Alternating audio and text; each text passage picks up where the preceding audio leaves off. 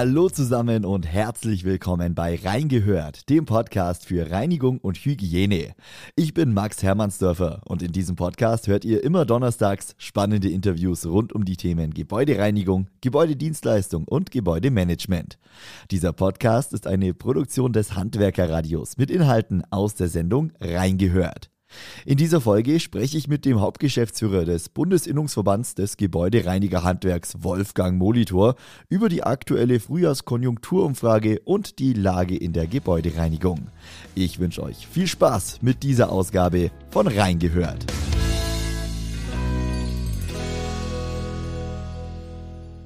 Hallo Herr Molitor.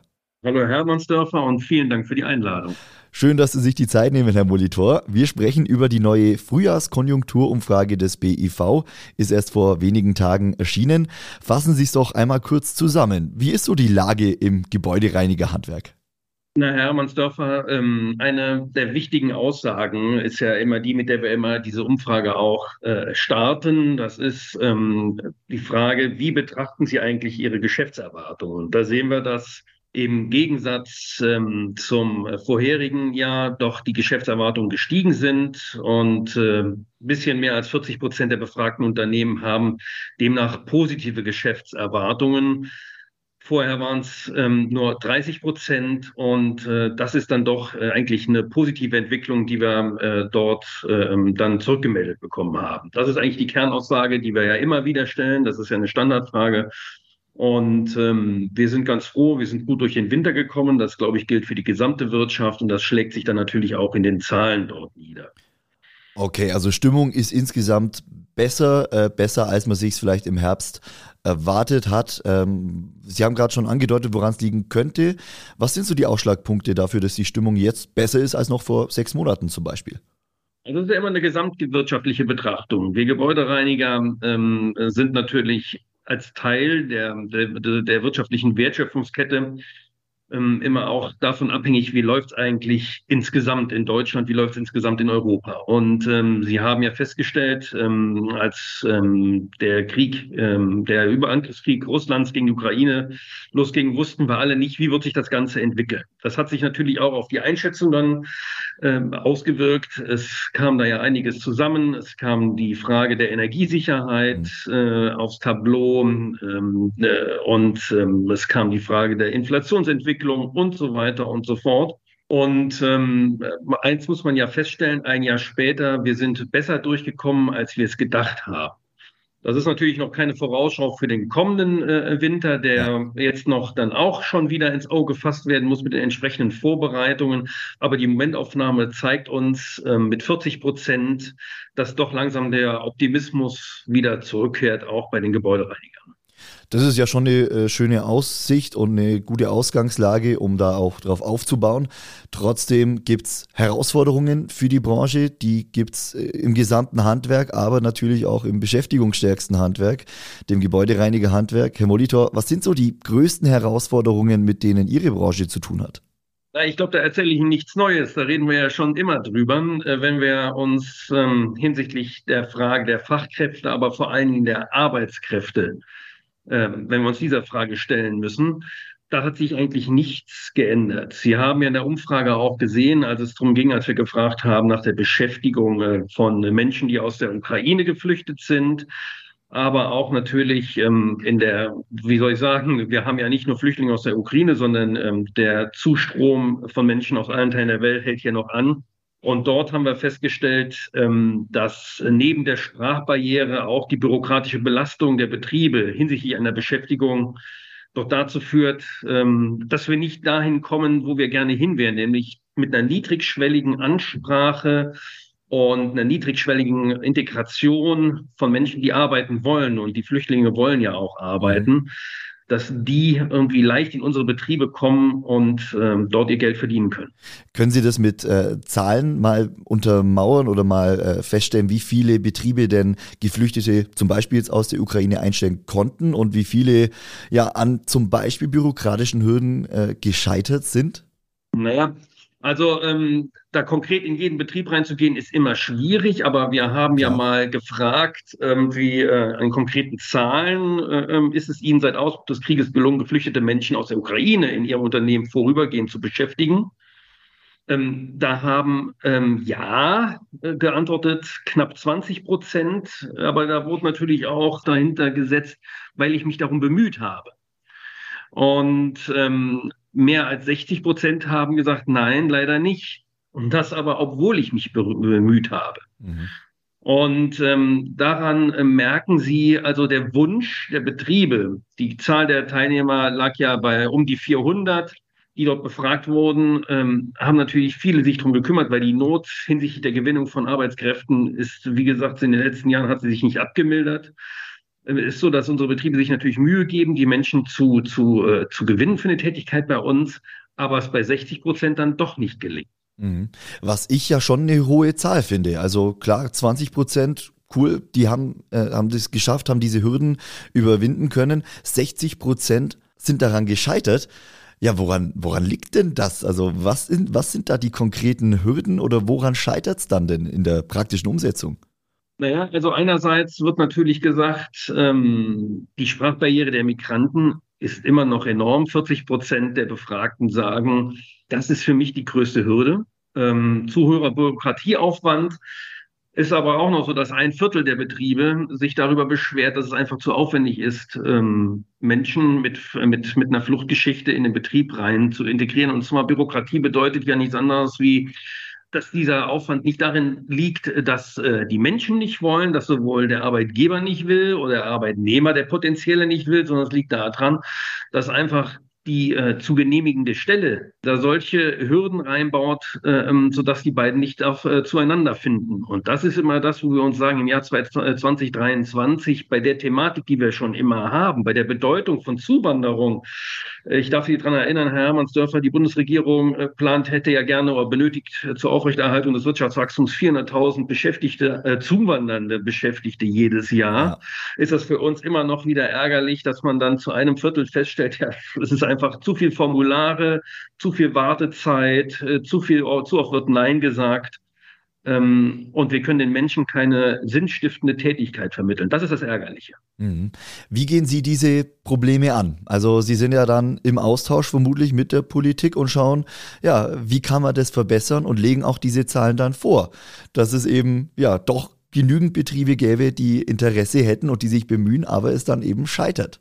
Also wir sind ja äh, sowohl in unseren Spitzenverbänden äh, stark vertreten, aber wie auch natürlich im direkten Gespräch mit den Politikern und Politikern sowohl in Regierungsverantwortung wie in Opposition. Das ist äh, zum Beispiel sind wir immer intensiv im Gespräch mit Pascal Kober, der für die FDP im Bereich der Arbeits- und Sozialmarktpolitik äh, spricht, aber auch jetzt neulich mit Sera Bühler, die ja mal ähm, Integrationsstaatssekretär in Nordrhein-Westfalen war, jetzt für äh, die CDU im Bundestag sitzt.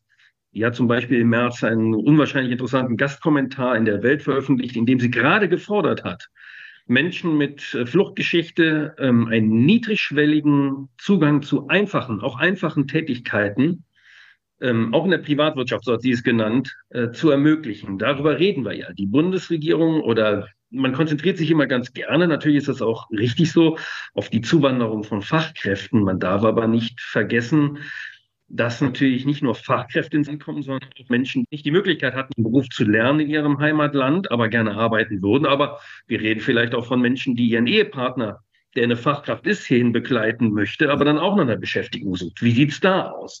Und das sind alles äh, äh, Personen, für die wir äh, einen leichten Einstieg in den Arbeitsmarkt bieten, was ja auch der Integration in die deutsche Gesellschaft mehr als förderlich ist.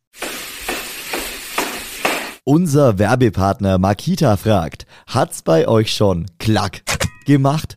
Dann greift zu den leistungsstarken Makita XGT Akkugeräten mit 40 Volt Max zur professionellen Reinigung.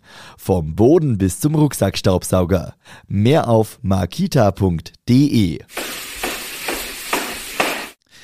Herr Moditor, lassen Sie uns mal beim politischen Diskurs, bei politischen Entscheidungen auch bleiben. Auch da äh, haben Sie in der Umfrage ein paar Punkte abgefragt. Eine Diskussion, die aktuell auch in den Medien viel gespielt wird, ist die Vier-Tage-Woche.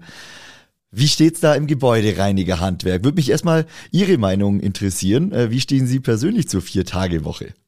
Wissen Sie, die Vier-Tage-Woche, also man ist ja grundsätzlich, natürlich ist das die Freiheit, ähm, die Arbeitgeber und Arbeitnehmer natürlich haben, ihren ähm, Alltag zu regeln. Ob sie das in der Vier-Tage-Woche machen, Fünf-Tage-Woche, Sechs-Tage-Woche, ist für jeden dahingestellt. Wir haben ja Vertragsfreiheit.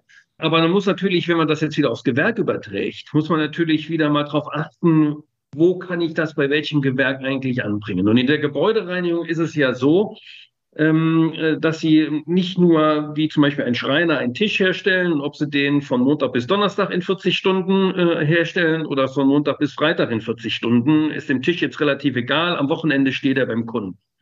Ähm, bei der, in der Gebäudereinigung ist es so, wenn Sie da ähm, eine werktägliche Reinigung äh, äh, vereinbart haben, dann äh, müssen Sie werktäglich auch liefern.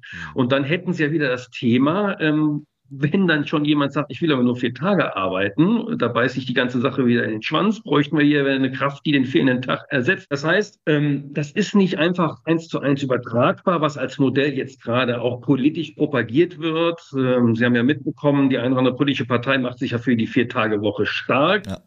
Ähm, ist auch wieder so eine Sache, wo sich die Politik vielleicht ein bisschen zu sehr einmischt in die Ausgestaltung ähm, der Arbeitswelt in Deutschland. Für die Gebäudereinigung kann ich das nicht unisono übertragen und deswegen glaube ich, ist auch das Ergebnis ein sehr gemischtes. Also die einen sagen, äh, ähm, man kann sich es vorstellen, aber auch, äh, ähm, ist relativ ausgewogen. Andere sagen, das ist jetzt für meinen Bereich überhaupt nicht vorstellbar.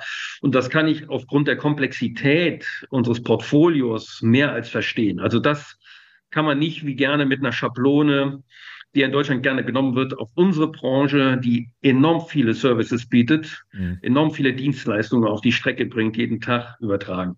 Ähm, nur zum, zum Verständnis, Sie fragen das in der Umfrage ja ab mit so einem Punktesystem von 1 bis 10, in dem Fall vorstellbar oder nicht vorstellbar. Und da kam, glaube ich, ein, ja, fast ein Mittelwert raus, gell? Genau, richtig. Also beide Flügel äh, sind, sind eigentlich vertreten. Also es lässt sich nicht, nicht genau sagen. Ähm, ich glaube, das liegt bei also wenn man sagt, ähm, auf gar keinen Fall und auf jeden Fall liegt es genau in der Mitte, wenn Sie den Schnitt ziehen. Ähm, gleiches System, aber anderes Ergebnis gab es beim Thema Bürgergeld. Auch das äh, wurde jetzt zum Jahresbeginn 2023 neu eingeführt. Da ist die Stimmung ein bisschen eindeutiger als jetzt bei der Vier-Tage-Woche, äh, wird nämlich mehrheitlich negativ angesehen, Herr Molitor.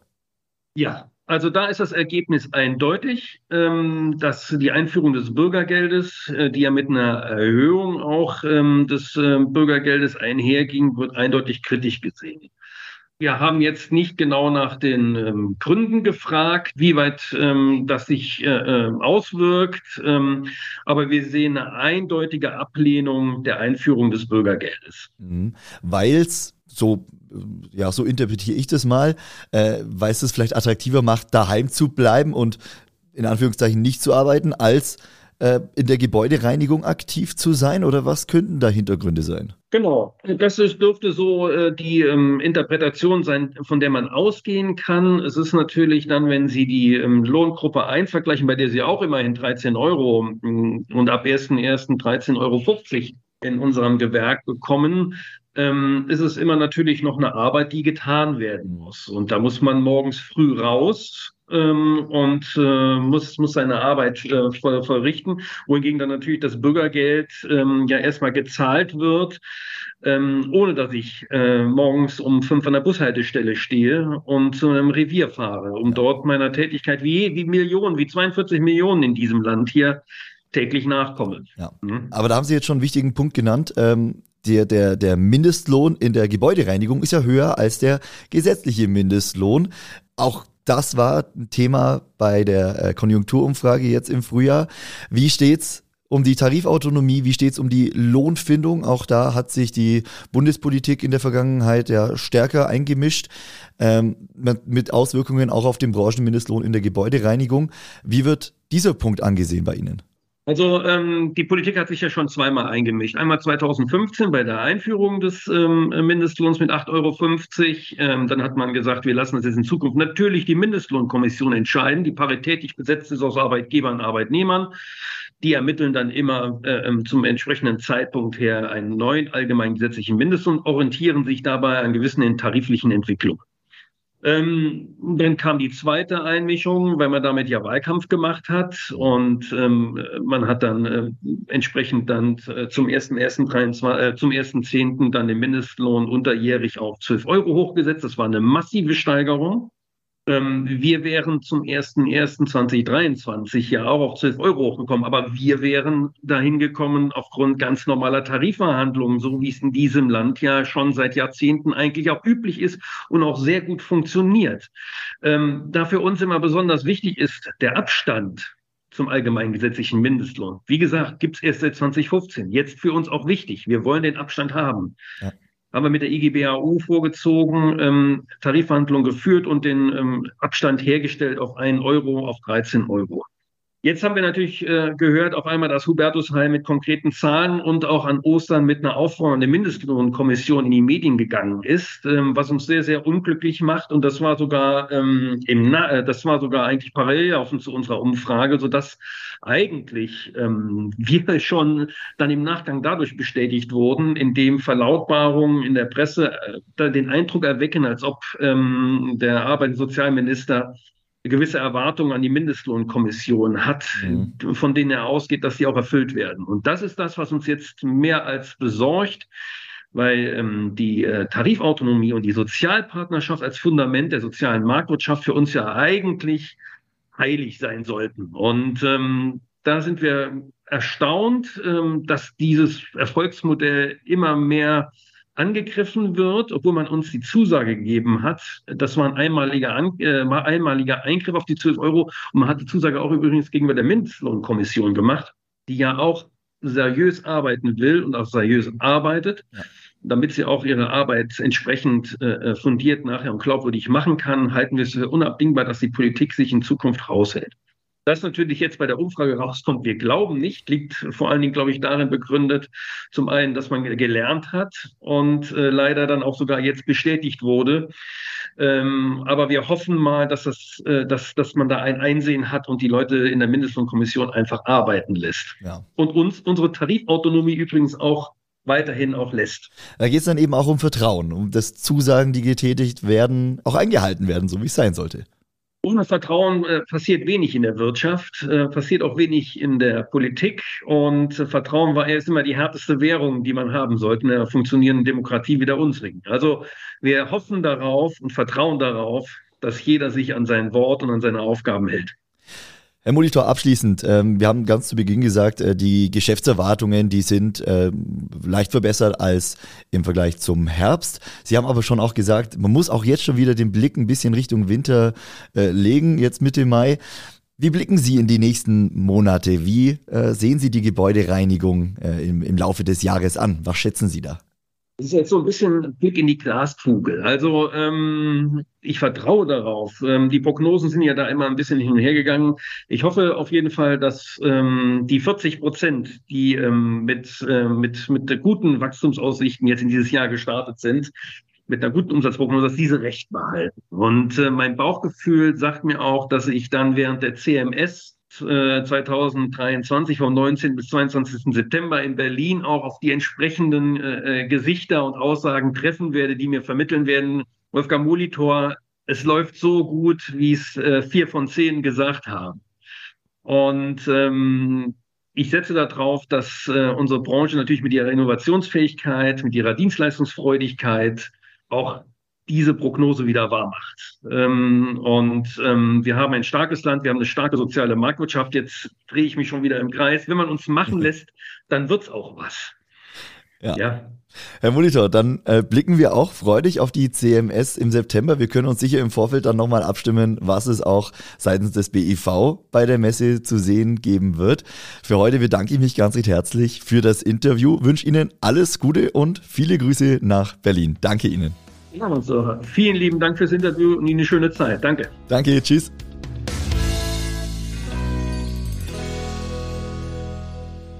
Und das war's für heute mit Reingehört, dem Podcast für Reinigung und Hygiene. Ich bedanke mich ganz herzlich bei euch fürs Einschalten. Falls euch diese Folge gefallen hat, dann lasst gerne ein Abo da, gebt eine 5-Sterne-Bewertung ab oder empfiehlt diesen Podcast einfach weiter. Hört auch gerne mal in unser Live-Programm rein. Das Handwerkerradio hört ihr über unsere Website handwerker-radio.de oder über unsere kostenlose Handwerker-Radio-App für Smartphone. Euch noch einen schönen Tag wir hören uns dann nächste Woche wieder. Bis dann.